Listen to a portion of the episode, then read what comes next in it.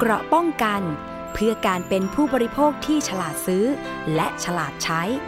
ในรายการ ภูมิคุ้มกัน สวัสดีค่ะ คุณผู้ฟังต้อนรับเข้าสู่รายการภูมิคุ้มกันรายการเพื่อผู้บริโภคค่ะ วันนี้วันที่ 3 กุมภาพันธ์ 2564 ค่ะ ก็มาเจอกับดิฉันอีกแล้วนะคะ อภิคณาบุราริศค่ะ คุณผู้ฟังสามารถรับฟังนะคะ ดาวน์โหลดรายการได้ที่ www thai pbs podcast com นะคะ ง่ายๆเลยค่ะ บนมือถือของเราก็สามารถรับฟังพวกเราได้นะคะ เราก็จะมาเตือนภัยนะคะ มีเรื่องหลากหลายในสังคมมาบอกเล่าให้คุณผู้ฟังกันนะคะ อย่างเช่นเดือนนี้เลยนะคะ เพิ่งมีการเปิดเรียนวันแรกนะคะ หลังจากปิดไปนานนะคะ เกือบหนึ่งเดือนเลยค่ะ คุณผู้ฟัง เด็กๆก็ไปโรงเรียนกันเรียบร้อยแล้วนะคะ แต่บางส่วนเนี่ยก็ยังกังวลอยู่ในเรื่องของการแพร่ระบาดไวรัสโควิด -19 ก็ยังให้ลูกอยู่บ้านนะคะ แต่ทีนี้คุณครูนะคะ หรือว่าโรงเรียนเนี่ยก็มีมาตรการค่ะ ถ้าเกิดว่าเด็กคนไหนไม่ไปโรงเรียนนะคะ ก็จะมีเรื่องของอะการบ้านนะคะ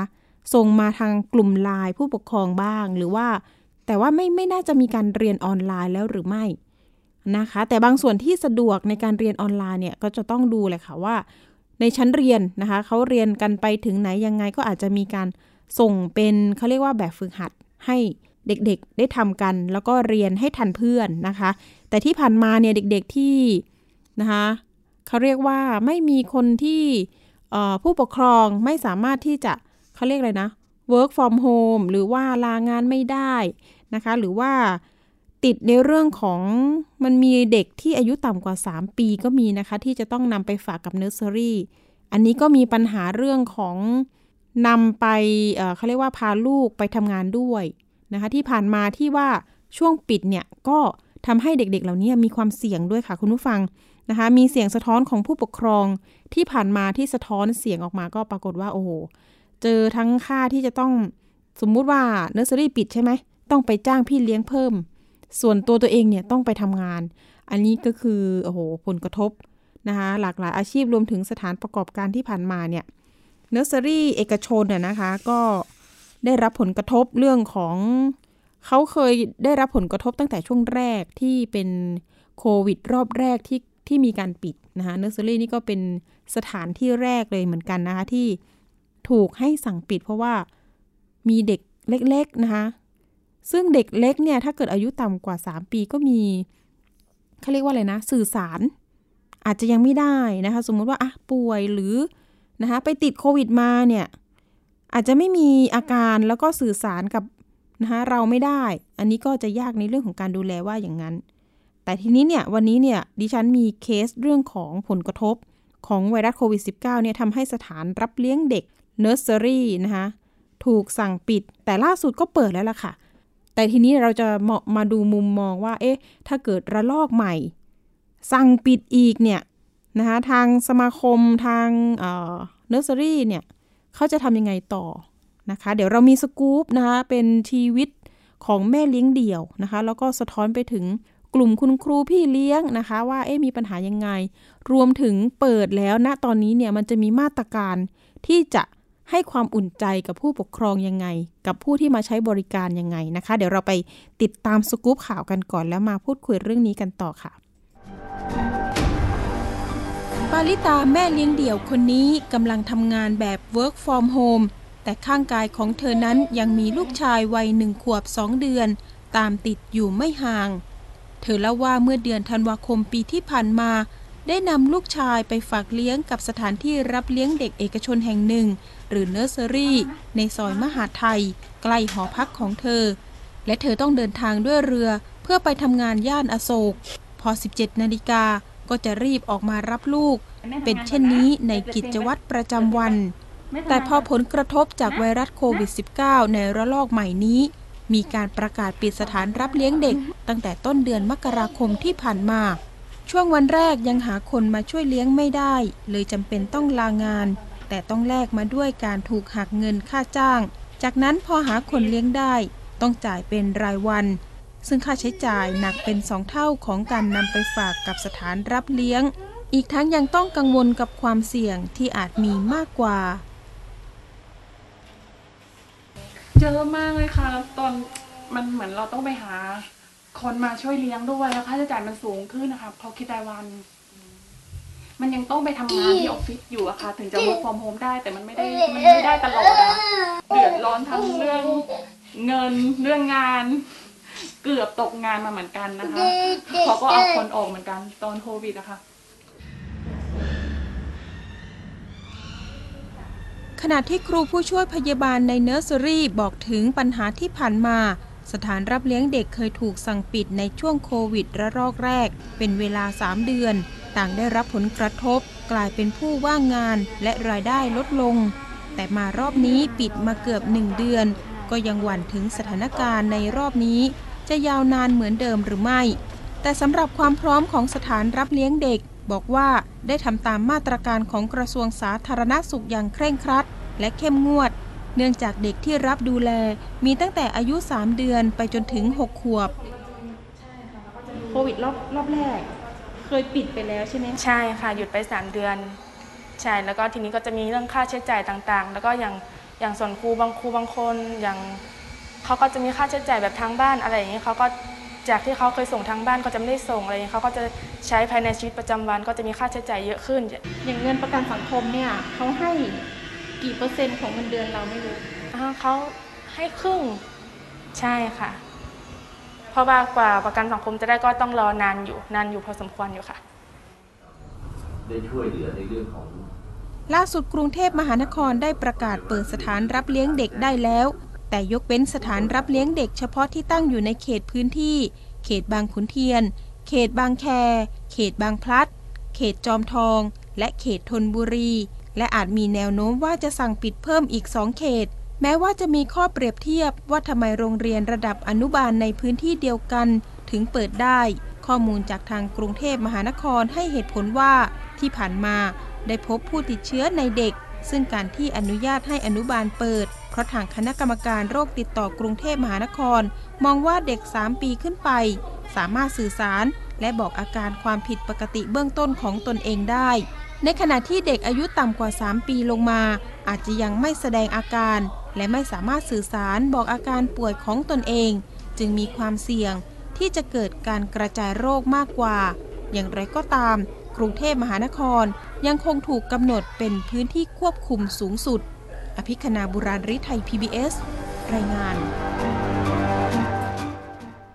ค่ะนี่ก็เป็นเรื่องราวที่ประมวลมาให้ฟังนะคะ แล้วก็เดี๋ยวเรามีสายนะคะของอาจารย์ภัยรัตน์อุดมไพรพฤกษ์นะคะ ท่านเป็นนายกสมาคมพัฒนาสถานรับเลี้ยงเด็กไทยนะคะ เดี๋ยวสวัสดีค่ะอาจารย์ภัยรัตน์ครับ สวัสดีครับคุณปริมครับ ค่ะ สวัสดีค่ะ โอ้โห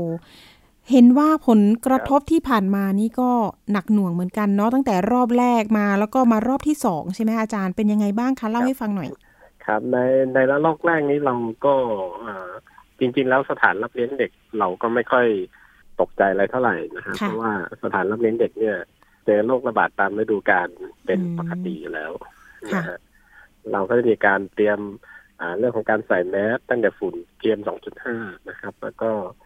เรื่องของการควบคุมการระบาดของโรคตามฤดูกาลเช่นมือเท้าปากเอ่อไข้หวัด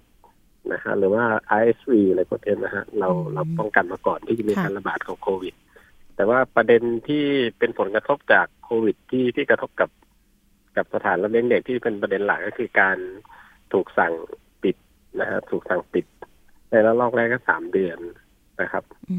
มในสามเดือนที่ถูกสั่งปิดนี่ก็อ่ากระทบหนักครับ เพราะว่าอ่าสถานรับเลี้ยงเด็ก โดยเฉพาะภาคเอกชนเนี่ยจะเป็นธุรกิจ SME ที่ที่มีขนาดไซส์เล็กนะครับค่ะอ่าเราอ่าคิดค่าบริการนะฮะที่ที่เก็บจากผู้ปกครองนี่เป็นลักษณะรายเดือน นะครับ เป็นรายเดือนจะไม่ได้เป็นรายเทอมเหมือนกับเหมือนกับอืมโรงเรียนต่างๆนะค่ะฮะพอถูกหยุดไปสามเดือนเนี่ยก็ผู้ประกอบการก็จะจะขาดสภาพคล่องหนักอย่างหนักเลยนะครับอืมอ่าแล้วก็ครูผู้ดูแลเด็กครูลูกจ้างที่ที่เป็นผู้อ่าดูแลเด็ก ๆ เนี่ยก็ผู้ประกอบการก็ไม่มีไม่มีค่าจ้างนะครับอืมค่ะไม่มีค่าจ้างจ่าย แล้วก็ประกันสังคมก็ได้ได้ช่วยอยู่อยู่ช่วงหนึ่งนะครับ แต่ว่าก็ใช้ใช้เวลาพอสมควรนะกว่ากว่าจะได้กว่าเงินรับจะการอเยียวยาอกนะครับ ใช่ไหมคะ เห็นว่าการที่ปิดเนอร์เซอรี่เนี่ย จริง ๆ แล้วมันไม่ได้ลดความเสี่ยงเรื่องการติดเชื้อไวรัสโควิด -19 ใช่ไหมคะอาจารย์ ใช่ช่อันนี้คเราบมองว่ายังไง ตรงนี้เราเราได้มีการเข้าไป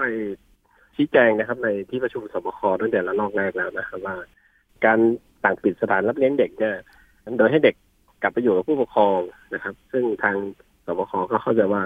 จะทำให้เด็กปลอดภัยกว่าอืมนะครับ เพราะว่าเด็กไม่ได้อยู่รวมเป็นกลุ่มค่ะนะครับ แต่การไปอยู่กับผู้ปกครองเราเราลืมไปว่า ผู้ปกครองยังคงต้องทำงานครับ ต้องอืมต้องเดินทางนะครับบางคนต้องต้องพาลูกขึ้นรถไฟฟ้านะบางคนต้องพาลูกนั่งแท็กซี่ค่ะนะครับ แล้วก็ให้ลูกไปอยู่ในโรงงานหรือว่าในบริษัทค่ะนะครับ บางคนก็อ่าทำงานธนาคารก็ให้ลูกไปไปเอาลูกไปเลี้ยงด้วยอะไรอืเงี้ยมนะฮะอะลูกอยู่ใต้แม้แต่โต๊ะพยาบาลนะฮะค่ะ อยู่อแม้อฟแต่พฟิศยาบาลเนี่ยต้องอืมอุ้มลูกไปด้วยนะฮะค่ะไปทำงานด้วย ซึ่งซึ่งมันทำให้เด็กเข้าไปอยู่ในสิ่งแวดล้อมที่เสี่ยงมากขึ้นนะครับ แทนที่อยู่ในสถานรับเลี้ยงเด็กเนี่ยอ่าเขาจะอยู่ในในระบบปิดของเขานะครับจะมีแค่ครูกับเด็กค่ะนะครับไม่ได้สัมผัสสิ่งแวดล้อมที่ที่หลากหลาย คือสิ่งแวดล้อมในในนัสเซอรี่ถูกคลีนอยู่แล้วนะฮะถูกคลีนถูกป้องกันอยู่แล้วเพราะว่าเราอ่ามีความเคยชินกับการการระวังระวังค่ะป้องกันโรคตามฤดูกาลอยู่แล้วนะครับ ทีนี้พอมีการสั่งปิดเด็กก็ต้องไปกับผู้ปกครองนะฮะไปกับผู้ปกครองบางส่วนก็ก็อาจจะหาที่ฝากได้นะครับ ฝากกับคนเอ่อ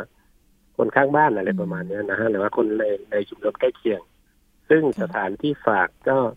ก็ไม่ได้ถูกออกแบบมาสำหรับเด็กนะครับเอ่อดูแล้วอาจจะคนไม่คได้นมาที่ตดูรแลฐานด้วย คนที่ดูผู้ดูดูแลแลด้วยครับก็คือไม่ได้ครับอาจจะไม่ได้รับการอบไม่รได้มการอบรมมาอ่าครับเออไม่ได้รับการอบรมมาบางทีก็เอ่อคนคนที่ คนข้างบ้านก็ไปสัมผัสกับคนมาทั่วเหมือนกันนะครับอืมแล้วก็มาดูแลเด็กนะครับซึ่งทำให้เด็กอยู่ในสถานการณ์เสี่ยงมากกว่าอยู่ในสถานรับเลี้ยงเด็กอืมนะครับ ซึ่งไม่ไม่ใช่อย่างที่ทางผู้บริหารอ่าในสบคหรือว่าในในรัฐบาลเข้าใจนะครับ เราก็ได้เข้ามาชี้แจงตรงนี้แล้วนะครับอืมนะฮะทำให้ทำให้อ่ามีความเข้าใจกันมากขึ้นนะครับ ในในฝ่ายที่อ่าดูแลเรื่องการ ระวังป้องกันการระบาดนะครับอืมก็คือที่ผ่านมาเนี่ยเราก็มีการรวมตัวกัน แล้วก็ไปยื่นเรื่องที่กรุงเทพมหานครใช่ไหมคะ ใช่ครับ อันนี้ก็คือยื่นให้ท่านผู้ว่าเนาะพิจารใช่ณาครับไปยื่นใช่ครับเราได้เอาผลกระทบตรงเนี้ยนะครับทำเป็นอ่าทั้งภาพทั้งอ่าภาพเคลื่อนไหวเป็นอืมวิดีโอ แล้วก็เป็นหนังสือนะครับ ส่งให้ท่านผู้ว่าราชการจังหวัดและกรุงเทพมหานครนะครับ แล้วก็ค่ะท่านนายกรัฐมนตรีด้วยผ่านทางสบคนะฮะศูนย์รับเรื่องราวอืมร้องทุกข์อะครับ ค่ะ อย่างวันที่หนึ่งกุมภาพันธ์ที่ผ่านมาเนี่ยอย่างวันจันทร์ใช่ไหมคะ อาจารย์มีการประกาศว่าให้เปิดได้แล้วนะคะอาจารย์มีมาตรการในการรับมือแล้วก็มีการป้องกันนะคะเจออุปสรรคปัญหาอะไรไหมคะ ในวันที่เปิดเรียนวันแรกอะค่ะเขาเรียกเปิดรับเด็กเนาะเปิดรับเด็ก เพราะว่าของอาจารย์อายุเด็กตั้งแต่กี่ขวบขึ้นไปนะคะ เดนซรี่ส่วนใหญ่จะดูแลเด็กประมาณอายุตั้งแต่สามเดือนถึงอืมหกขวบนะฮะอยู่ในค่ะช่วงนี้นะครับ นะครับ ในมาตรการที่เราได้มีการเตรียมความพร้อมไว้ก็ ก็จะมีหลักๆก็จะมีอยู่ห้าด้าน ด้านแรกก็จะเป็นเรื่องของอาคารสถานที่นะครับ อุปกรณ์ในการดูแลเด็กนะครับ ช่วงที่มีการหยุดนี้เราก็มีการทำความสะอาดนะครับมีความพักการใช้สถานที่นะครับอืมอ่าแล้วก็มีการใช้น้ำยาฆ่าเชื้ออ่าอ่า ในการทำความสะอาดของเล่นเด็ก เครื่องเล่นเด็กนะครับค่ะด้านที่สองก็จะเป็นด้านของครูนะฮะครูผู้ดูแลเด็กเนี่ยอ่าคือทางเนอร์เซอรี่เราได้มีการเตรียมความพร้อมของครูไว้ก่อน ก็คือช่วงหยุดที่คือไม่ให้ครูเดินทางนะคือขอขอความร่วมมือกับครูและไม่ให้เดินทางไปสถานที่ต่างๆนะครับ แล้วก็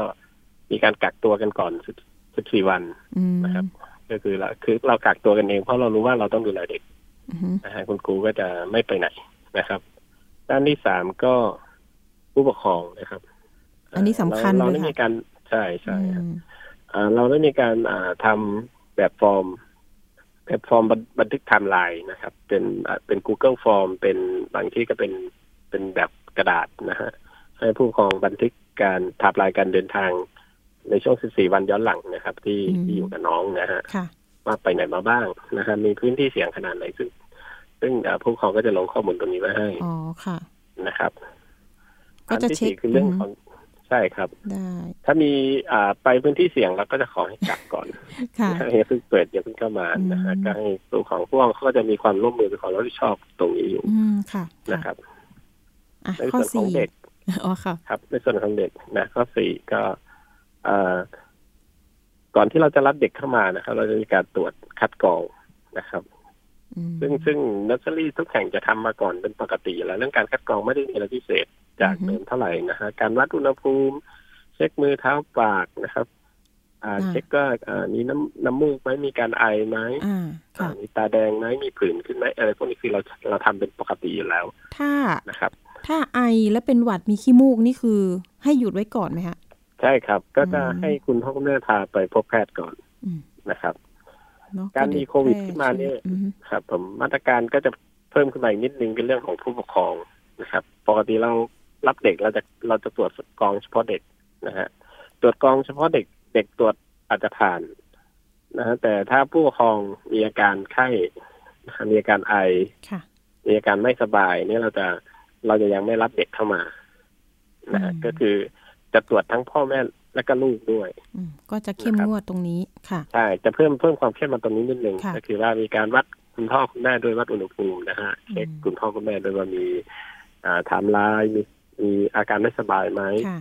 นะครับ ถ้าถ้าลูกสบายแต่พ่อแม่ไม่สบายก็ มันก็สันมีความเสี่ยงสูงที่ลูกอาจจะอืมยังไม่แสดงอาการนะครับ ค่ะ อันนี้เราเราก็จะตรวจทั้งสามคนเลย ค่ะ ทุกเช้า อาจารย์ถ้าภาพรวม ทั่วประเทศนี่สถานรับเลี้ยงเด็กเนี่ยเห็นว่ามีประมาณพันห้าแห่งใช่ถ้าไหมเป็นคะภาคเอกชน ถ้ามีภาคเอกชนนี่ประมาณพันห้าร้อยแห่งนะครับ แต่ว่าแต่ที่ถ้าถูกเป็นสั่งปิด ใช่ฮะที่ค่ะถูกสั่งปิดภาคเอกชนประมาณพันห้าร้อยแห่ง แต่ว่าถ้าเอาทั้งหมดนะฮะที่ทุกสังกัดทั้งของรัฐทั้งของเอกชน ทั้งที่อยู่ในโรงเรียนอนุบาลเนี่ย ประมาณห้าหมื่นสามพันแห่งครับเพค่ะราะฉะนั้นการห้าหมื่นสามพันแห่งนี้จะดูแลเด็กประมาณสองล้านกว่าคนโอ้โหสองล้านสี่แสนคนนะค่ะฮะ ก็จะมีผู้ปกครองที่จะต้องได้รับผลกระทบประมาณสี่ล้านกว่าคนอืมนะฮะสี่ล้านกว่าคนเพราะฉะนั้นการปิดเนอะสถานรับเลี้ยงเด็กเนี่ย จะทำให้คนสี่ล้านคน เกิดความโกลาหลครั้งใหญ่เหมือนกันนะว่าใช่จะออกไปทำงานยังไงนะฮะค่ะ ก็เครียดอยู่เหมือนกันจะทิ้งลูไว้ที่บ้านยังไงค่ะอย่างเงี้ยในฐานะแม่เหมือนกันก็เครียดเหมือนกันเวลาเราแบบใช่ไม่มีคนใช่ดูแลลูกอะเนาะหมายเหมือนกับใช่หมายถึงว่าเราก็อยู่กันแค่อะครอบครัวเล็ก เขาเรียกว่าพ่อแม่ลูกไม่มีคนมาใช่เลี้ยงลูกให้ครับเราเนอร์เซอรี่หรือสถานรับเลี้ยงเด็กนี่คือที่พึ่งเลยนะคะ ใช่ครับที่พึ่งคือเลยมันเป็น support อ่า social support ค่ะเส้นของของสังคมนะฮะค่ะการรับเลี้ยงเด็กเนี่ยอ่าอย่างโรงเรียนอย่างศูนย์ดูแลผู้สูงอายุ สถานรับเลี้ยงเด็กถือเป็น social support system นะฮะก็คืออ่าเป็นแนวหลังที่คอยคอยสนับสนุนแนวหน้าค่ะแนวหน้าคือผู้ปกผู้ปกครองที่ออกไปทำงานนะครับ อาจารย์เพไพราะว่ารัตน์ พูดถึงประกาศของกทมล่าสุดเห็นว่าอะเปิดให้ละ แต่ทีนี้ยังมีครับจำกัดเขตพื้นที่อีกห้าเขตที่ยังไม่ใช่ครับสามารถเปิดได้ อันนี้คือใช่ครับมีข้อเรียกร้องอะไรเพิ่มเติมไหมคะเอ่อในห้าเขตเนี่ยเข้าใจว่ามีการมีการสอบถามไปที่ที่กทมเหมือนกันนะก็ไม่มีทั้งเขตที่ติดกับทางสมุทรสาครนะครับอืมกับเขตที่ที่มีการระบาดเป็นคลัสเตอร์นะครับ เป็นค่ะเป็นกลุ่มนะฮะ มีข่าวแว่วๆว่าอาจจะมีการสั่งเพิ่มอีกสองสามเขตนะครับสองสามเขตจากห้าเขตนะอาจจะเป็นแปดเขตอืมนะครับ ก็เรากำลังเช็คกันอยู่นะฮะก็ตอนนี้การระบาดก็ก็ยังก็ยังมีอยู่นะฮะในกรุงเทพมหานครยังมีอยู่ค่ะเพราะฉะนั้นก็ทางทางผู้บริหารกทมก็ก็กังวลเรื่องของเด็กนะฮะกังวลเรื่องการเดินทางกังวลเรื่องอาเด็กติดเชื้ออืมค่ะนะครับ ซึ่งจริงๆแล้วในยการติดเชื้อในเด็กถ้าไปสืบ สอบสวนโรคจริงๆนะฮะไม่ได้เกิดในสถานรับเลี้ยงเด็กนะฮะอืมเกิดจากการที่ติดตามผู้ปกครอง ค่ะค่ะ ตอนนี้หลัเกิงดจากจากการที่เด็กไปอยู่ในที่ที่ที่เสี่ยงค่ะนะครับ ตอนนี้เรา มันจะเป็นการเช็คยากไหมคะ กรณีที่อะหนึ่งเดือนที่ผ่านมาเนาะแล้วแบบอ้าวเด็กไปไหนวะผู้ปกครองอย่างเงี้ยลงเรือ ครับใช่ขึ้นเรือก็คือตามไทำลายผู้ปกครองเลยครับ เพราะว่าอืมเพราะว่าเด็ก ผู้ปกครองไม่สามารถ work at home ได้นะฮะ work work ค่ะ from home work at home เนี่ยก็คือทำไม่ได้ละก็คือต้องยังต้องไปทำงานแล้วก็แน่นอนลูกก็ต้องติดตามไป ซึ่งซึ่งตรงนี้เป็นปัญหาอยู่เราพยายามจะชี้ให้ให้ทางให้ทางผู้บริหารในสบคได้ทราบว่ามันเสี่ยงกว่าในสถานรับเลี้ยงเด็กนะครับอะไรเงี้ยเขาก็กังวลว่ามันจะมีการระบาดภายในอืมนะครับเอ่อค่ะซึ่งซึ่งซึ่งซึ่งตรงนี้เราก็พยายามสร้างความมั่นใจให้กับทางเอ่อ คณะกรรมการในสบคนะครับค่ะว่าเอ่อการควบคุมการระบาดของ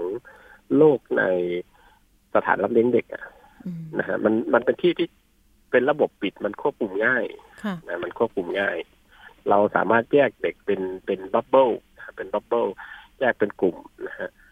ในกิจกรรมต่างๆ เราเราเราเอ่อตั้งแต่การระบาดรอบแรกเราก็จะมีการจัดเป็นกิจกรรม bubble เป็นกลุ่มเล็กๆค่ะห้าคน นะครับ เป็นอืมกิจกรรมที่ที่ไม่เกิดสารคัดหลั่งนะฮะที่ทำให้เด็กอ่าอาจจะนั่งเป็นเป็นนั่งอยู่นิ่งๆซะมากกว่า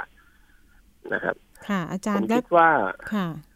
ฮะคิดต่ว่าอเลยค่ะคิดว่าเด็กปลอดภัยกว่านะฮะปลอดภัยกว่าที่จะไปปิดสถานรับเลี้ยงเด็กอืมอันนี้เราไม่นับลงอุบัติเหตุนะฮะอุบัติเหตุไฟไหม้ตก อ่าน้ำจมน้ำนะฮะค่ะหรือว่าเวลาข้างแตกโอ้โหมีมีเพียบเลยครับเนี่ย ค่ะ อาจารย์แล้วมาตรการเรื่องจำนวนเด็กล่ะคะ ในสถานสถานรับเลี้ยงเด็กต้องต้องจำกัดจำนวนไหมคะ ว่ามีกี่คนสถานกี่คนสถานรับเลี้ยงเด็กถูกจำกัดจำนวนตามมาตรฐานของพมอยู่แล้วนะฮะอืมถูกประมาจำณกัดกี่แต่คนพอเอ่ยมีการระบาดของโควิด เนี่ยก็ก็คือมีการลดลดไซส์ลงมาอีกอืมนะครับเอ่อเด็กหนึ่งคน อ่า เด็กที่อายุหนึ่งขวบนะก็จะมีสัดส่วนต่อครูอ่า หนึ่งต่อสามนะฮะเอ่อรับได้ไม่ไม่เกินสามต่อครูหนึ่งคน แล้วก็เด็กที่เกินขวบไปก็หนึ่งต่อห้านะครับ ใช้พื้นที่ต่อคนสองตารางเมตรต่อคนนะฮะค่ะซึ่งซึ่งมันลดไซส์ลงพอสมควรแล้วนะครับเพราะฉะนั้นก็จะเป็นลักษณะแบบมีความอ่าพื้นใช้พื้นที่หลวมนะ ไม่ไม่ไม่ไม่ไม่หนาแน่นเหมือนเหมือนอืมเหมือนเมื่อก่อนอะนะค่ะครับ ปรับตัวกันแล้วก็ค่ะฮะ เราก็ได้มีการอาสอบถามความสมัครใจผู้ปกครองด้วยบางส่วนว่า ใครที่พอที่จะเลี้ยงเลี้ยงลูกได้เอง อาจจะมีญาติมีอืมมีคนที่จะดูแลให้ได้นะฮะค่ะเป็นความสมัครใจนะครับผู้ปกครองบางส่วนก็คือสามารถดูแลเองได้นะฮะค่ะก็ก็จะลดจำนวนความความหนาแน่นลงไปอีกนะเพราะฉะนั้นเด็กที่อยู่ในสถานรับเลี้ยงเด็กตอนนี้นะเทียบกับก่อนโควิดเนี่ยคาดว่ามีไม่ถึงห้าสิบเปอร์เซ็นตนะครับ ค่ะ ต่างคือก็จากจำนวนเดิมที่เคยมีนะฮะจากร้อยเปอร์เซ็นต์แบบนี้คือไม่ถึงห้าสิบเปอร์เซ็นต์ไม่ถึงห้าสิบเปอร์เซ็นมันด้วยมีความความคค่ะวามความโปร่งความอ่าลุ่มหลวมอยู่แล้วฮะมี distancing อยู่แล้วนะครับอืมค่ะ ตอนนี้มีติดตามสถานการณ์ไหมว่ามันจะมีการประกาศอะไรมาเพิ่มเติมอีกไหมคะเอ่อน่าจะเป็นในกรุงเทพมหานครทั่วอีกสามเขตนะอ๋อฮะค่ะที่เรียนไปแล้วที่ว่าจะปิดใช่ไหมคะอือฮึนะฮะต้องโดดูยสดูถานแลการเด็กณ์เล็กนะฮะซึ่งค่ะซึ่ง ซึ่งตรงนี้ก็ก็เราผู้ประกอบการก็คงจะจะได้รับผลกระทบอีกพอสมควรนะอืมที่อยู่ในช่ไมห้าเขตค่ะนี้ห้าเอ่อกับสามเขตที่จะเพิ่มมาค่ะอาจารย์แล้วช่องทางที่มีข้อมูลไหมคะเกี่ยวกับการให้ข้อมูลความรู้เกี่ยวกับสถานรับเลี้ยงเด็กเพจต่างๆ ของทางสมาคมมีไหมคะ อาจารย์อ๋อเราเราก็มีการอ่าให้ข้อมูลในเพจของสมาคมอ๋ออยู่เสมอนะครับ ติดตามแล้วก็ได้จะมีเรา ใช่ฮะเราที่จะไหนมีการเอ่ยประสานงานกับเพค่ะจของสมาคมพัฒนาสถานรับเลี้ยงเด็กไทยนะอ๋อตรงนี้เลย ครับค่ะผมค่ะเรามีการอ่านำข้อมูลประสานงานกับเอ่อทางกรมอนามัยอืมนะครับ แล้วก็ทางเอ่อเอ่อกรมควบคุมควบคุมโรคแล้วก็พัฒนาสังคมนะฮะกระทรวงพัฒนาสังคมเราจะเอาข้อมูลตรงนั้นมา เปิดอ่ามามาเผยแพร่ทางเพจนี้เสมอเสมอนะครับอืมก็สามารถติดตามได้ค่ะ เพราะว่ายังไง ทางสมาคมเนี่ยก็จะมีในส่วนของข้อชี้แนะของกระทรวงสาธารณสุขเป็นใช่พื้นฐานอยู่แล้วเนาะอย่างเช่นกรมใช่อนามัย ก็จะมีข้อแนะนำเรื่องค่ะการระมัดระวังเรื่องมาตรการครับนะคะต้องเข้มงวดกันในช่วงนี้เลยนะคะอ่าสุดท้ายนี้อาจารย์ไพรัตน์อยากจะฝากอะไรไปถึงหน่วยงานภาครัฐ หรือว่าคุณพ่อคุณแม่ที่อาจจะเครียดนะคะกับการที่ดูแลลูกในช่วงโควิด -19 แบบนี้ค่ะครับ ผมเอ่อเข้าใจความปรารถนาดีของเออผู้บริหารนะครับผู้บริหารเอ่อไม่ว่าจะในในอ่ากรุงเทพมหานครหรือว่าในศูนย์บริหารโควิดนะครับ ว่ามีความเป็นห่วงต่อเด็กนะครับ ท่านปรารถนาดีที่จะให้เด็กอ่าปลอดจากการติดเชื้อนะครับ สามารถที่จะอ่าอยู่อยู่อยู่อย่างไม่ต้องติดเชื้ออ่าไม่อยู่ปลอดภัยค่ะนะครับ ผมเข้าใจอืมประเด็นตรงนี้นะครับค่ะก็อยากจะฝากท่านว่าทาง เอ่อสถานรับเลี้ยงเด็กทั้งประเทศไทยกับ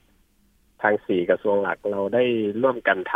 ำคู่มือแนวทางปฏิบัตินะครับ ในการป้องกันระวังป้องกันโควิดในสถานรับเลี้ยงเด็กขึ้นมาแล้วนะครับ แล้วก็เราได้มีการกระจายข้อมูลตรงเนี้ยทั้งรูปแบบวิดีโอคลิปนะครับ รูปแบบของอาหลักสูตรการเรียนรู้นะฮะที่จะอบรมครูนะครับอืมทั้งรูปแบบที่เป็นคู่มือค่ะนะครับ ให้ผู้ประกอบการ เราได้กระจายหลักสูตร แนวทางปฏิบัติตัวนี้กระจายไปทั่วประเทศตั้งแต่การระบาดรอบแรกเรียบร้อยแล้วนะครับ แล้วก็นำสู่การปฏิบัติแล้วตั้งแต่การระบาดรอบแรก เข้มข้นกว่าเดิมจากที่เราปกติเราก็เข้มข้นอยู่แล้วนะฮะเข้มข้นกว่าเดิมค่ะ ซึ่งผลที่ผ่านมาก็ได้ผลดีมากนะครับได้ผลดีมากนอกจาก ไม่มีการระบาดของโควิดในสถานรับเลี้ยงเด็กแล้ว ยังลดนะลดพวกโรคทางเดินหายใจนะฮะโรคอื่นๆ ที่เป็นโรค ระบาดตามฤดูกาลลงไปได้เยอะมากนะมากกว่าครึ่งเลยนะฮะที่เคยจากมีน้อยอยู่แล้วก็ลดลงไปอีกนะครับ จึงจึงอยากเรียนฝากถึงท่านผู้บริหารทั้งหลายในในศูนย์อาหารโควิดนะฮะว่าเออโปรดนะฮะให้ให้ให้สถานรับเลี้ยงเด็กเป็นสถานที่ที่เด็กได้อยู่อย่างปลอดภัยเถอะนะครับ ก็คืออย่าอย่าให้เด็กได้ต้องออกไปเผชิญกับสิ่งแวดล้อม เทียบเท่ากับผู้ใหญ่นะครับ การสั่งปิดสถานรับเลี้ยงเด็กไม่ได้ทำให้เด็กลดความเสี่ยงลงนะครับ ตรงกันข้ามนะครับ เป็นการเพิ่มความเสี่ยงให้เด็กติดเชื้อมากยิ่งขึ้นนะครับ ถ้าท่านสั่งปิดสถานรับเลี้ยงเด็กต่อไป ท่านจะได้ข่าวเด็กติดเชื้อเพิ่มขึ้นเรื่อยๆนะเพราะว่าเด็กต้องติดตามผู้ปกครองไปในสิ่งแวดล้อมต่างๆ ทั่วไปหมดนะฮะซึ่งซึ่งจะเป็นการยากเข้าไปนะครับ การอยู่ในสถานรับเลี้ยงเด็ก จึงเป็นที่ที่ปลอดภัยที่สุดแล้วสำหรับเด็กเรียกว่าเซฟโซนเลยนะคะ อาจารย์ ใช่ครับ มันออกแบบมาสำหรับเด็กอยู่แล้วมันปลอดภัยอยู่แล้วนะครับ ค่ะ เอาละค่ะ วันนี้ก็ขอบคุณนะคะอาจารย์ไพรัตอุดมไพรพฤกษ์มาก ๆ นะคะนายกสมาคมพัฒนาสถานรับเลี้ยงเด็กไทยนะคะ ก็ติดตามเพจของสมาคมกันได้ วันนี้ขอบคุณอาจารย์ไพรัตมาก ๆ นะคะ ที่มาสะท้อนปัญหานะคะ ครับค่ะสวัสดีค่ะ สวัสดีครับ เรามีข้อมูลของกรมอนามัยนะคะ อันนี้อยากจะเน้นย้ำเรื่องของความพร้อมในเรื่องของอป้องกันโควิด -19 ในโรงเรียนนะคะ ก็มีข้อแนะนำเรื่องของหกมาตรการหลักนะคะ ก็คือเว้นระยะห่าง สวมหน้ากากอนามัยนะคะ ล้างมือบ่อยๆนะคะ ด้วยเจลแอลกอฮอล์สบู่นะคะ ให้นานนะคะ สมมุติเราล้างมือเนี่ยให้นาน 20 วินาทีนะคะหรือว่าใช้เจลแอลกอฮอล์ว่าเช่นนั้น รวมถึงคัดกรองไข้นะคะ วัดไข้สังเกตอาการ ซักประวัติผู้สัมผัสเสี่ยงทุกคนก่อนเข้าสถานศึกษานะคะ แล้วก็ลดการแออัดนะคะ ลดการแออัดก็คือลดเข้าไปในพื้นที่เสี่ยง กลุ่มคนจำนวนมากนะคะ คุณผู้ฟังทำความสะอาดนะคะทำความสะอาดก็คือพื้นผิวสัมผัสร่วมนะคะอาทิเช่น จุดที่เป็นจับประตูลูกบิดนะคะราวบันไดนะคะปุ่มกดลิฟต์อันนี้ก็อย่าลืมกันนะคะ บางทีก็เผลอนะคะถ้าเผลอกดอะไรก็รีบล้างเจลแอลกอฮอล์เราต้องพกเองเลยละค่ะอ่าแล้วก็ 6 มาตรการเสริมนะคะ ได้แก่ดูแลตนเองนะคะดูแลใส่ใจปฏิบัติตนมีวินัยรับผิดชอบต่อตัวเอง ปฏิบัติตามมาตรการอย่างเคร่งครัดนะคะ แล้วก็ใช้ช้อนกลางส่วนตัวนะคะ ใช้ช้อนกลางของตนเองทุกครั้งเมื่อต้องการรับประทานอาหารร่วมกันลดสัมผัสร่วมกับผู้อื่น แล้วก็กินอาหารปรุงสุกใหม่นะคะ อันนี้ก็ฝากกันมารวมไปถึงไทยชนะนะคะ อันนี้ต้องลงทะเบียนไทยชนะด้วยนะคะจะได้ง่ายต่อการติดตามนะคะ เป็นมาตรการที่นำมาฝากกันรวมถึงสำรวจตรวจสอบ บุคคลนักเรียนกลุ่มเสี่ยงที่เดินทางมาจากพื้นที่เสี่ยง เพื่อเข้าสู่กระบวนการคัดกรองรวมถึงกักกันตัวเองนะคะ14 วันนะคะ อันนี้สำหรับคนที่ไปพื้นที่เสี่ยงมา ให้หยุดอยู่กับบ้านเลยนะคะกักกักตัวเองเลยนะคะอ่าอันนี้ฝากจากกรมอนามัยมานะคะมาบอกคุณผู้ฟัง เอาละค่ะ ไปเรื่องต่อไปกันเลย อันนี้อยากจะเตือนภัยกันแล้วก็เป็นการปราบปรามนะคะอาชญากรรมทางเพศนะคะอนาจารด้วยนะคะ ล่าสุดเลยนะคะตำรวจไซเบอร์นะคะ หรือว่าตำรวจสออทปราบปรามจับกลุ่มแอดมินสร้างห้องไลฟ์สดนะคะนำเด็กสาวเนี่ยอายุต่ำกว่า 18 ปีนะคะ คุณผู้ฟังมาโชว์ลามกอนาจารแสวงหาประโยชน์จากผู้ที่เข้ารับชม ติดต่อค้าประเวณีก็มีเหมือนกัน รวมถึงมีอีกคดีหนึ่งนะคะ ก็ไปจับกลุ่มนะคะชายหนุ่มวัย 25 ปี อันนี้ก็คือแบล็กเมสาวค่ะ นำสาวเนี่ยถ่ายคลิปเนี่ยทางออนไลน์นะคะ และทีนี้ก็นะอ้างว่าจะให้เงิน 25,000นะคะเป็นค่าจ้าง แต่ทีนี้หลังจากนั้นมีการข่มขู่รีดทรัพย์ว่าจะปล่อยคลิปนะ อันนี้ก็จะเป็นเรื่องของการนำเข้าข้อมูลลามกทางคอมพิวเตอร์นะทำมากกว่า 1 ปีแล้วค่ะคุณผู้ฟัง มีผู้เสียหายที่เป็นหญิงสาวเนี่ยไม่ต่ำกว่า 10 คนแล้วเรื่องราวเป็นยังไงเดี๋ยวเราไปติดตามรายงานค่ะ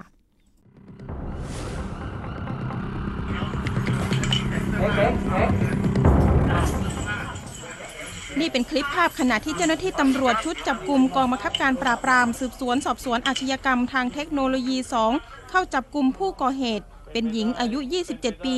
ได้ที่บริเวณบ้านพักแห่งหนึ่ง ในอำเภอพนัสนิคมจังหวัดชลบุรี หลังจากสืบสวนทราบว่ามีการผลิตสื่อลามกอนาจารเด็ก ที่เผยแพร่ในรูปแบบสตรีมมิ่งหรือไลฟ์สด ผ่านแพลตฟอร์มโซเชียลมีเดียหรือ M Live โดยกลุ่มผู้ก่อเหตุนำเด็กผู้เสียหายหลายคนอายุประมาณ 15-16 ปีมาโชว์ลามกอนาจารประกาศโฆษณาในลักษณะชักชวน เรียกร้องติดต่อค้าประเวณี โดยผู้ที่จะเข้ารับชม จะต้องจ่ายเงินเพื่อซื้อคูปอง 13,000 คูปอง เป็นเงิน 250 บาท เป็นค่ารับชมต่อครั้ง แต่ละครั้งพบว่ามีผู้เข้าชมไม่ต่ำกว่าหมื่นคนก็บางอย่างเมื่อคืนนะครับ เราก็เฝ้าดูอยู่ก็มีการอ่า ออกล่าสิบล้อข้างทางนะครับ ก็คือขับรถออกไปไล่แล้วก็ไปเจอสิบล้อเจออะไรเขาก็จะเรียกเข้ามาเพื่อที่จะมาร่วมโชว์กับเขานะครับ เพื่อยอดอ่าเรียกยอดวิวเรียกเรียกเรตติ้งนะครับนะครับโดยทรัพย์สิน นะครับนอกจากนี้เจ้าหน้าที่ตำรวจชุดจับกลุ่มกองบังคับการปราบปรามสืบสวนสอบสวน อาชญากรรมทางเทคโนโลยีหนึ่งสามารถจับกลุ่มผู้ก่อเหตุเป็นชายอายุ 25 ปีได้ที่บริเวณตำบลนาสารอำเภอพระพรหมจังหวัดนครศรีธรรมราช หลังสืบสวนติดตามแอปพลิเคชัน VK ซึ่งพบว่ามีผู้เสียหายได้รับข้อความทางแอปพลิเคชัน Bigo Live จากผู้ต้องหาชักชวนให้วิดีโอคอลส่วนตัว เต้นโป๊เปลือย และวิธีการต่างๆ โดยอ้างว่ามีค่าตอบแทนให้ตั้งแต่ 5,000 บาทไปจนถึง 25,000 บาท หลังจากนั้นผู้เสียหายทราบว่าถูกหลอกลวง และมีการบันทึกคลิปไว้ระหว่างวิดีโอคอลจึงได้ทักไปยังผู้ก่อเหตุให้ลบคลิปวิดีโอดังกล่าว แต่กลับถูกข่มขู่เรียกเงินเป็นค่าลบคลิป ต่อมาจึงได้มีคลิปวิดีโอของผู้เสียหายปรากฏอยู่ในแอปพลิเคชัน VK คือที่ให้เราตายใจก็คือเขาก็จะส่งบัตรประชาชนแล้วก็แนบสลิปแล้วเขาก็จะมีเครดิตว่าเคยทำอย่างนี้มาหลายปีแล้ว แล้วก็ไม่เคยมีคลิปหลุดเขาส่งสลิปปลอมให้เราค่ะแล้วหลังจากนั้นเราก็ตามทวงถามว่าเงินยังไม่เข้าบัญชีแล้วเขาก็ขู่เรากลับมาว่า ถ้าไม่อยากให้จ่ายคลิปก็มามีข้อตกลงกัน บางคนก็มีให้ขู่อให้เป็นมีเพศสัมพันธ์บางคนก็ให้โอนเงิน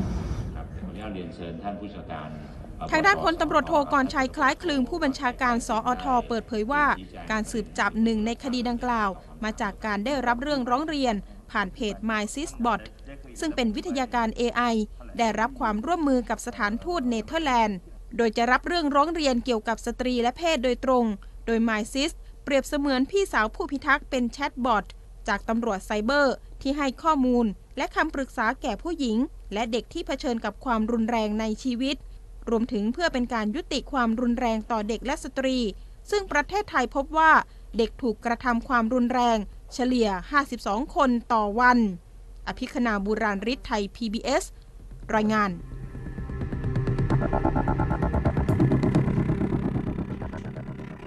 ค่ะฟังรายงานเรื่องนี้ก็ขึ้นนะคะ ขึ้นเลยค่ะ เสียงดิฉันก็ลงเสียงนี่คือใส่อารมณ์นะ เอาละการทำนะคะกระทำกับเด็กหญิงนะคะวัยรุ่น มันคือเด็กอะยังไม่ถึงแบบยังไม่บรรลุนิติภาวะ อายุแค่สิบห้าปีอย่างเงี้ยค่ะสิบหกปีเงี้ยเขาจะได้ค่าจ้างเท่าไหร่คะอ่าไม่รู้ว่าคนที่ที่เป็นหญิงสาววัยยี่บเจ็ดปีเนี่ยนะคะไปกระทำกับเด็กอย่างเงี้ยมาแค่ไหนแล้ว แล้วทีนี้คือมันจะมีการหลอก ทั้งเด็กที่อายุน้อยๆ แบบนี้ รวมไปถึงไปเรียกเก็บเงินนะคะจากผู้ที่เข้าชมด้วยอะ250 บาทต่อการเข้าดู 1 ครั้งนะและมีคนที่ดูเนี่ยจริงๆเนี่ยที่บอกว่ามีผู้เข้าชมเนี่ยหนึ่งหมื่นกว่าคนเนี่ยจริง ๆ พอถามเบื้องหลังจากเจ้าหน้าที่ตำรวจแล้วเนี่ยมีประมาณ4ี่หมื่นกว่าคนด้วยซ้ำโอ้โห เยอะมากนะคะเต้นโชว์โอ้โหนะยั่วยวนนะทำให้เกิดอารมณ์ทางเพศ โอ้อันนี้ก็คือมีข้อหาเนี่ยหลากหลายข้อหาเลยทีเดียวนะอันนี้ก็จะเป็นแอปพลิเคชันที่เขาบอกว่าแอปเนี่ยมันมีให้โหลดทางมือถืออยู่แล้ว แล้วทีนี้แอปที่บอกว่าเป็น M l i เนี่ย มันไม่ใช่ที่จะเอามาโชว์โป๊เปื่อยไง แต่บางบางบางแอป บางคนที่เข้าไปโหลดมาเนี่ย มันก็สามารถเอาไปขายของเหมือนแบบแอปบางบางอัน หรือว่าแสดงความสามารถพิเศษบางอย่างนะคะไม่ไม่ต้องมาโชว์โป๊อะไรกันขนาดนี้ บางทีก็คือทำให้แอปของเขาเนี่ยเสียหายไปด้วยเหมือนกันนะคะแอปพลิเคชันต่างๆเนี่ยอ่าแล้วทีนี้คดีที่สองนะคะชายหนุ่มที่ว่าอายุ 25 ปีเนี่ยคือไม่ใช่กำลังทำก็คือทำมานานละ แล้วผู้เสียหายก่อนหน้านี้เนี่ยบอกว่าก็ไม่รู้ว่าจะมีทางออกยังไงนะคะ ไปแจ้งข้อความพื้นที่นะก็ยังติดตามจับกลุ่มตัวไม่ได้ แล้วก็ผู้เสียหายมีการรวมตัวกันในกลุ่มไลน์นะคะเกือบ 20 คนค่ะคุณผู้ฟัง 1 ปีที่ผ่านมาเนี่ยนะคะทุกทรมานอย่างไรนะคะสาวๆเหล่านี้นะคะมีตัวแทนคนหนึ่งนะคะที่ยอมเลยที่จะแบบ เอ้ย พอตำรวจไซเบอร์เนี่ยสามารถจับกลุ่มตัวเขาได้เนี่ย เขาก็ยอมที่จะมาเปิดเผยนะคะ อย่างเสียงน้องที่อยู่ในสกู๊ปข่าวนะคะ ก็ออกมา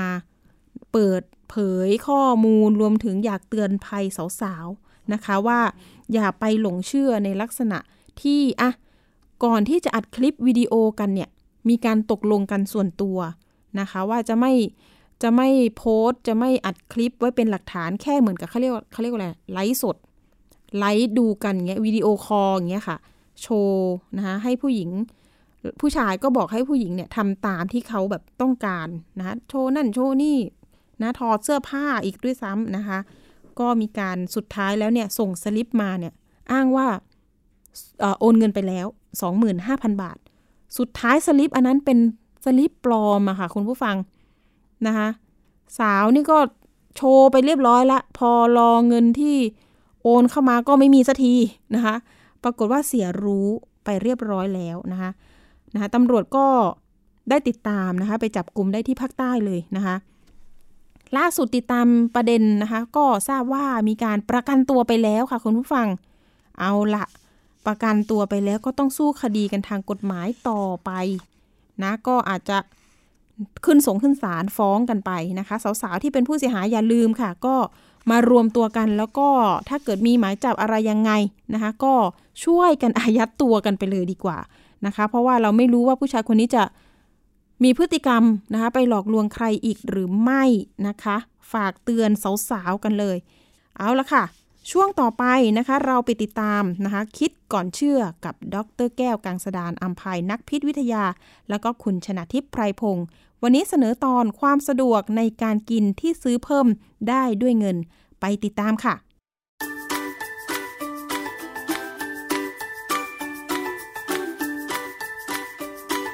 ช่วงคิดก่อนเชื่อ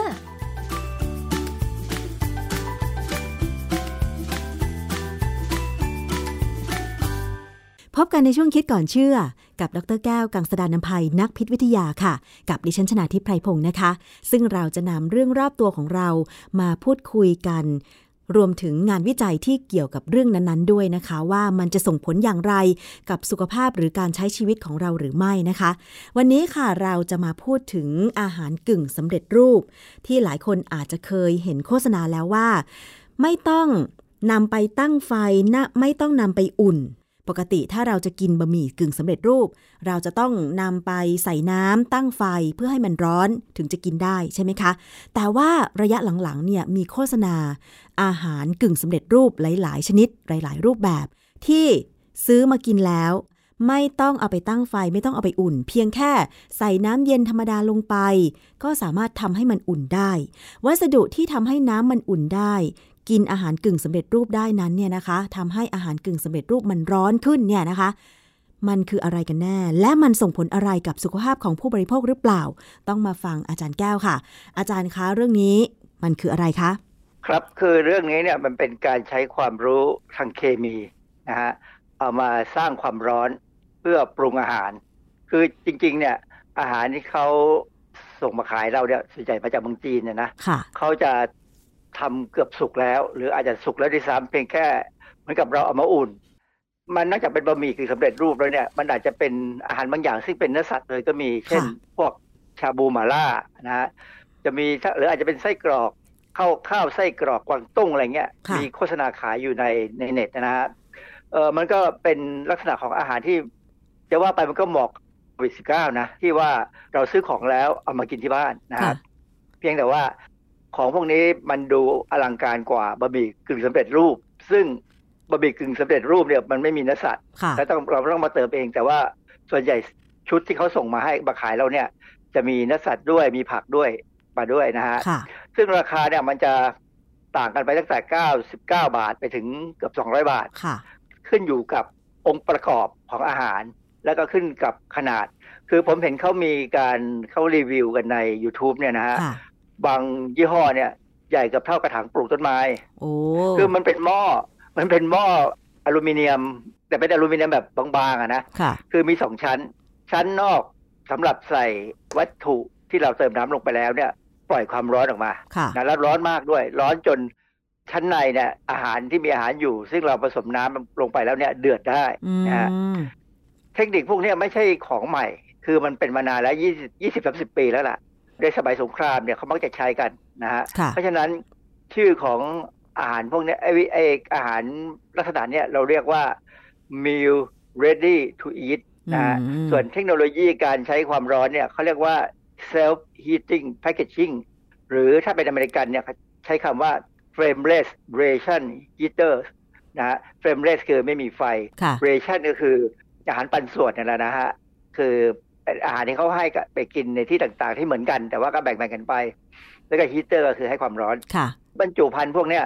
พอเราเติมน้ำไปแล้วเนี่ยมันเกิดปฏิกิริยาเคมีได้เลย แล้วสามารถทำให้เกิดความร้อนได้ ไม่ว่าเราจะไปที่ไหนในถ้ำก็ได้ในป่าก็ได้นะฮะค่ะ ก็ดิฉันก็เห็นโฆษณานะอาจารย์ แต่ส่วนมากเป็นบะหมี่กึ่งสำเร็จรูปที่นำเข้ามาจากต่างประเทศ ไม่แน่ใจเหมือนกันว่าจากจีนจากเกาหลีใต้หรือว่ามาเลเซียเนี่ยนะคะ คือก็สงสัยอะค่ะว่าไอ้เจ้าวัสดุที่ให้ความร้อนที่มันอยู่ใต้ถาดอาหารอีกชั้นหนึ่งนั้นเนี่ย มันคืออะไรแล้วมันทำปฏิกิริยายังไงคะแล้วที่สำคัญก็คือว่ามันแตกต่างจากเปลวไฟที่เราใช้กันในครัวเรือนไหมคะอาจารย์ มันให้ความร้อนนะฮะไม่มีไฟ เพราะว่ามันเป็นการทำปฏิกิริยาเคมีกัน มีอยู่สองแบบแบบหนึ่งเนี่ยในถุงเนี่ยจะมีปูนขาวหรือแคลเซียมออกไซด์แคลเซียมออกไซด์เนี่ยจะไวมากเมื่อเราใส่น้ำลงไปทำปฏิกิริยากัน แล้วก็จะเกิดเป็นน้ำด่างแคลเซียมไฮดรอกไซด์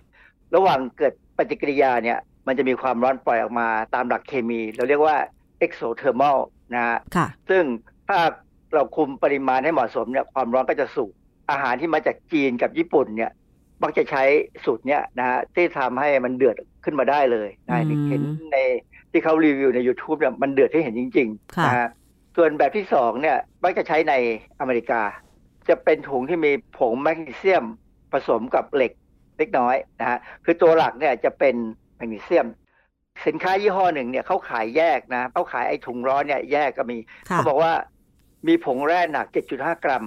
ซึ่งเป็นอลลอยของแมกนีเซียม 95%และเหล็ก 5%ค่ะนะฮะจากนั้นเขาก็มีเกลือแกงอีก 0.5 กรัม การที่ทำให้ไม่ต้องมีเกลือแกงเนี่ยเวลาเขาเติมน้ำลงไปเนี่ยมันจะกลายเป็นน้ำเกลือ ลักษณะของความร้อนที่ได้ออกมาเนี่ยมันมันคล้ายๆกับการเกิดประจุไฟฟ้า และมีการวิ่งของไฟฟ้า คล้าย ๆ กับแบตเตอรี่ที่เราใช้แบบถ่านไฟฉายเนี่ยนะค่ะแต่ว่าความร้อนที่ออกมาเนี่ย มันร้อนมากมันมันไม่เหมือนถ่านถ่านไฟฉายเนี่ยมันร้อนนิดเดียวค่ะแต่อันเนี้ยร้อนมากจนทำให้อาหารเนี่ย 250 กรัมเนี่ยอุ่นขึ้นไปได้ที่ 38 องศาเซลเซียสภายใน 10 นาทีค่ะแต่ความจริงอันนี้ยังไม่ร้อนมากนะ มันแค่อุ่น ย้อนกลับไปนิดหนึ่งตอนแมกนีเซียมเนี่ยเราเคยพูดถึงเรื่องการใช้แมกนีเซียมซักผ้าจำได้ไหมฮะค่ะเวลาเราเอาแมกนีเซียมใส่น้ำไปเนี่ยเราจะได้เป็นด่างนะฮะเป็นแมกนีเซียมไฮดรอกไซด์ ซึ่งน้ำด่างเนี่ยสามารถจะเอาไปใช้ซักผ้าได้คือมันจะไปทำให้ไขมันเนี่ยกลายไปเป็นสบู่ค่ะไขมันที่ติดตามเสื้อผ้าเราเนี่ยจากจากเหงื่อเนี่ยนะกลายไปเป็นสบู่ อันนี้หลักการเดียวกัน แต่ว่าที่เขาใช้ในการซักผ้าเนี่ยมันไม่มากและน้ำมันเยอะมันก็จะไม่ร้อนเท่าไหร่ค่ะนะฮะแต่ในกรณีเนี่ยเขาใส่น้ำไม่มากน้ำแค่30มิลลิลิตรต่อ 7.5 กรัมของเหล็กของตัวของแข็งเนี่ย มันก็ทำให้ร้อนขึ้นมาได้ แต่ว่าในถุงจริง ๆ ที่เขาใช้กับอาหาร มันจะมากกว่านี้นะฮะค่ะทีนี้ประเด็นอันหนึ่งที่เป็นปัญหา คือเวลาแมกนีเซียมทำปฏิกิริยากับน้ำเนี่ยนะมันจะได้แมกนีเซียมไฮดรอกไซด์พร้อมกับแก๊สไฮโดรเจนค่ะทีนี้แก๊สไฮโดรเจนเนี่ยเป็นแก๊สที่ติดไฟสูงแล้วก็ระเบิด นึกถึงภาพสิฮะว่า ถ้ามีคนเอาบะหมี่กึ่งสำเร็จรูป หรือชาบูกึ่งสำเร็จรูปเนี่ยนะไปอุ่นบนเครื่องบิน อะไรจะเกิดขึ้น เพราะมันจะมีแก๊สไฮโดรเจนออกมาอืมหรือไปอุ่นในที่ไหนก็ได้ที่มันมีเชื้อเพลิง แก๊สไฮโดรเจนจะติดไฟค่ะ ดังนั้นเนี่ยในอเมริกาเนี่ยเขาทำการศึกษาแล้วเขาคืออเมริกาเนี่ยเขาจะมีองค์กรที่ดูแลเกี่ยวกับเรื่องของไฟไหม้เรื่องอะไรก็ตามเนี่ย แล้วเขาก็จะระบุเรื่องของนวัตกรรมตัวนี้เลยว่า ต้องมีความระมัดระวังอย่างสูง เนื่องจากว่ามันเป็นสารเคมีที่ทำปฏิกิริยากับน้ำเปล่าแล้วเนี่ย หรือความชื้นแค่ความชื้นเนี่ย มันก็ลุกไหม้ได้แล้ว มันลุกไหม้ปกติหรือว่ามันเนี่ยระเบิดด้วยอาจารย์ มันลุกไหม้ก่อนแล้วก็ระเบิด คือลุกไหม้เป็นลุกไหม้ได้เหมือนกันนะฮะคือมันความร้อนเนี่ยไปทำให้เชื้อเพลิงใกล้ๆเนี่ย ติดไฟค่ะแล้วก็ไฮโดรเจนที่ได้ออกมาก็ระเบิดด้วยอ๋อนะฮะส่วนเอ่อที่ใช้ปูนขาวละอาจารย์มันมีโอกาสที่จะลุกไหม้ได้ไหมเออปูนขาวนี่ปลอดภัยกว่าเออมันอาจจะต้องใช้ปริมาณเยอะกว่าค่ะ เพื่อให้ความร้อนมันสูง ในขณะที่เป็นเจ้าแมกนีเซียมเนี่ย มันจะใช้เอ่อ ลักษณะที่เล็กกว่า ซึ่งทหารในอเมริกันเขาเวลาเขาแบกเป้เข้าไปเนี่ยเขาจะมีอาหารพวกเนี้ยอยู่ในเป้เขาค่อนข้างเยอะ เพราะฉะนั้นจะต้องทำให้มันกระทัดรัดค่ะนะฮะเขาก็เลยนิยมใช้ไอ้หลักของแมกนีเซียมค่ะกับน้ำมีผลิตภัณฑ์ที่สามารถอุ่นด้วยตัวของมันเอง แล้วก็ใช้ทั้งปูนขาวแล้วก็แมกนีเซียมเป็นตัวทำให้ความร้อนเนี่ยนะคะ คนเนี่ยต้องการบริโภคอาหารที่มันกึ่งสำเร็จรูปหรือสำเร็จรูปแล้ว เพียงแต่ว่าต้องการวัสดุพวกนี้มาอุ่นให้อาหารมันร้อนเท่านั้นเอง ดิฉันนึกถึงว่าคนที่จะไปแคมปิ้งอะไรอย่างเงี้ยหรือว่าไปกางเต็นท์ตามแหล่งธรรมชาติน่าจะอยากใช้แบบนี้นะอาจารย์นะเออในหลักการเนี่ยเขาทำมาเพื่ออย่างนั้น หรือว่าอีกอันหนึ่งที่เขามีวัตถุประสงค์คือช่วงที่มี อุทกภัยน้ำท่วม หรือมีวัตภัยอะไรก็ตามมีลมพายุเนี่ยนะค่ะอย่างช่วงที่พายุเข้าอเมริกาเนี่ย คือจริง ๆ แล้วคนอเมริกันจะมีของแบบเนี้ยติดบ้านไว้อ๋อ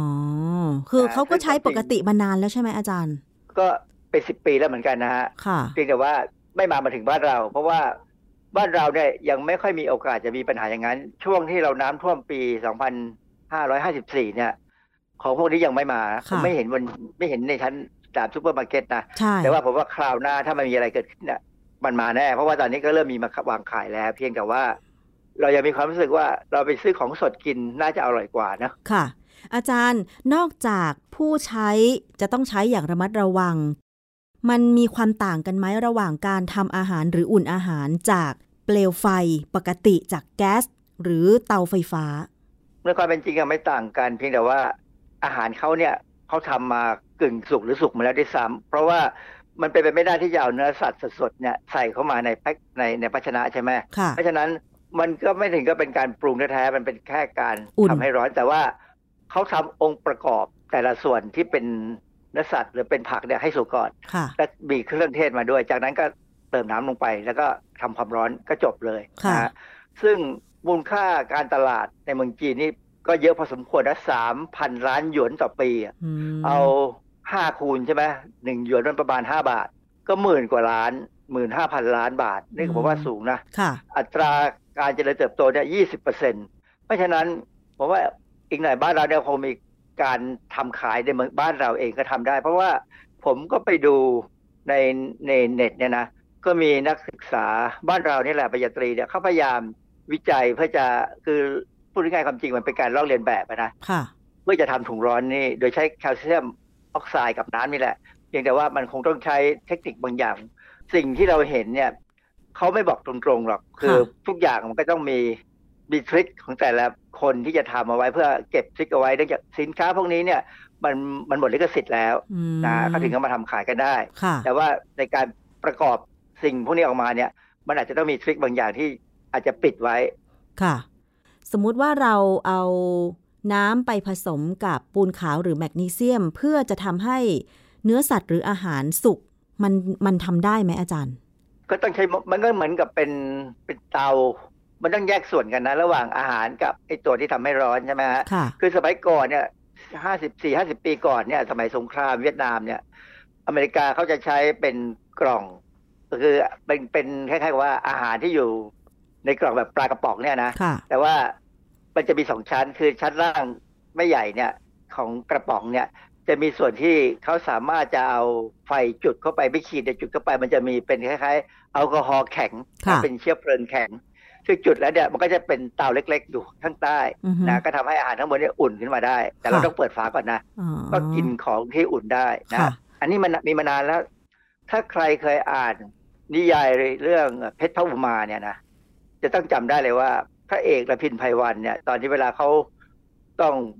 ตกระกำลำบากน้ำท่วมพัดไปนู่นไปเนี่ยเขามักจะมีอาหารมันจะติดเป้ไว้แล้วเขามาเปิดให้นางเอกกินอืมนะค่ะก็เป็นเทคโนโลยีต่ำไม่ไม่สูงนักแล้วก็ไม่ไม่ใหม่นักด้วย เพียงแต่ว่าบ้านเราเนี่ยควรจะน่าจะพัฒนาได้อือฮึนะค่ะทำให้มันราคาถูกลงค่ะ น้ำที่หลังจากที่เราผสม ปูนขาวหรือแมกนีเซียมแล้วเนี่ยนะคะ พออาหารมันอุ่นเรากินอาหารหมดแล้วเนี่ยเวลาเราจะกำจัดเนี่ยเราเททิ้งลงไป ในแหล่งน้ำสาธารณะหรือตามพื้นดินอะไรได้ไหมคะ ถ้าลงดินไปเนี่ยมันก็ทำให้ถ้าดินเป็นดินดีก็จะกลายเป็นดินที่มีด่างค่ะนะแต่ว่าถ้าเป็นดินที่เปรี้ยวก็จะทำให้ดินนั้นดีขึ้นมา เพราะว่าด่างกับกรดความเปรี้ยวนั้นเป็นกรดค่ะมันก็จะทำให้ดินนี่ดีขึ้น คือความจริงวิธีเราจะแก้ปัญหา ดินเปรี้ยวเนี่ยเราก็จะใช้แคลเซียมออกไซด์เนี่ยใส่ลงไปใช่ไหมค่ะนะฮะเพื่อทำให้ดินเนี่ยจืดลง แต่ว่าถ้าทิ้งลงน้ำนะโดยเฉพาะถ้ามันเป็นน้ำด่างเนี่ย ถ้าไม่มากเนี่ยมันก็ไม่มีปัญหาถ้าทิ้งลงท่อระบายน้ำไป เพราะว่าน้ำตามท่อระบายน้ำเราเนี่ยมันมันแย่อยู่แล้วอะมันก็อืสมกปรกมีนู่นมีนี่อยู่ค่ะ มันก็อาจจะแค่ฆ่าเชื้อโรคให้ตายไปมั้งคือถ้าลงไปในคลองเนี่ย สัตว์ก็คงไม่รู้สึกเท่าไหร่ เพราะว่าแคลเซียมออกไซด์เนี่ยความปลอดภัยค่อนข้างจะสูงอ๋อนะพอเป็นแคลพอเป็นด่างเนี่ยก็ไม่ไม่ได้มีปัญหามากมายนัก แต่ถ้าแต่ถ้าเป็นเหล็กนี่น่าน่าน่าสนใจกว่า คือเหล็กเนี่ยถ้าทิ้งลงไปเนี่ยมันก็จะทำให้น้ำมีผงมีอนุมูลเหล็กซึ่งไม่ค่อยดี อืมค่ะ อาจารย์ถ้าผู้บริโภคจะซื้ออาหารกึ่งสำเร็จรูปที่มีตัวทำความร้อนเป็นสารเหล่านี้ อาจารย์ให้คำแนะนำว่ายังไงคะก็ กินได้อร่อยอร่อยนะฮะแต่ต้องระวังนิดหนึ่งตอนที่ทำเนี่ย เพราะว่าหม้อมันจะร้อนค่ะ คือตัวภาชนะเนี่ยเขาทำด้วยเข้าใจว่าเป็นโลหะบางๆหรือเป็นพลาสติกผสมโลหะอะไรก็ตามเนี่ยนะซึ่งมันไม่ทน เพราะฉะนั้นมันจะร้อนมากเพราะฉะนั้นต้องระวังนิดนึงค่ะนะฮะแล้วภาชนะเหล่านี้ก็ไม่สามารถนำกลับมาใช้ได้ใช่ไหมอาจารย์ ไม่ควรอย่างยิ่งคล้ายๆกับขวดพลาสติกอะที่ว่าเขาตั้งใจทำให้ใช้ครั้งเดียว คืออาจจะเอากลับมาใช้ก็ได้ปลูกต้นไม้ เอามาชำต้นไม้ก็ได้นะอืมันก็ไม่ได้มีปัญหาอะไรก็เจาะรูที่ก้นมันหน่อย แล้วก็ให้น้ำระบายได้ก็เอามาชำต้นไม้ คือตัวภาชนะน่ะ ดูแล้วค่อนข้างจะสวยค่ะ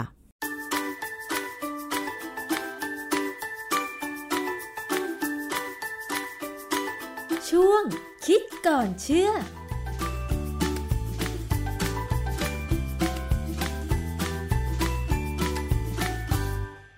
ค่ะนี่ก็เป็นข้อมูลความรู้นะคะ ที่มันนำมาฝากคุณผู้ฟังในสัปดาห์นี้ค่ะ สัปดาห์หน้ามาพูดคุยนะคะ เรื่องราวเกี่ยวกับคดีนะคะ ซื้อขายออนไลน์อีกแล้วนะคะ คุณผู้ฟัง ซื้อ topper ที่นอนนะคะ ก็ไม่ได้สินค้านะคะ เหตุการณ์เป็นอย่างไร เดี๋ยวจะนำมาฝากในสัปดาห์หน้านะคะ วันนี้หมดเวลาสำหรับอภิคณาบุราริศแล้วนะคะ เจอกันสัปดาห์หน้าเวลาเดิม วันนี้สวัสดีค่ะ ติดตามรายการได้ที่ www.thaipbspodcast.com แอปพลิเคชัน Thai PBS Podcast หรือฟังผ่านแอปพลิเคชัน Podcast ของ iOS Google Podcast Android Podbean SoundCloud และ Spotify ติดตามความเคลื่อนไหวของรายการและแสดงความคิดเห็น โดยกดถูกใจที่ facebook.com/thaipbspodcast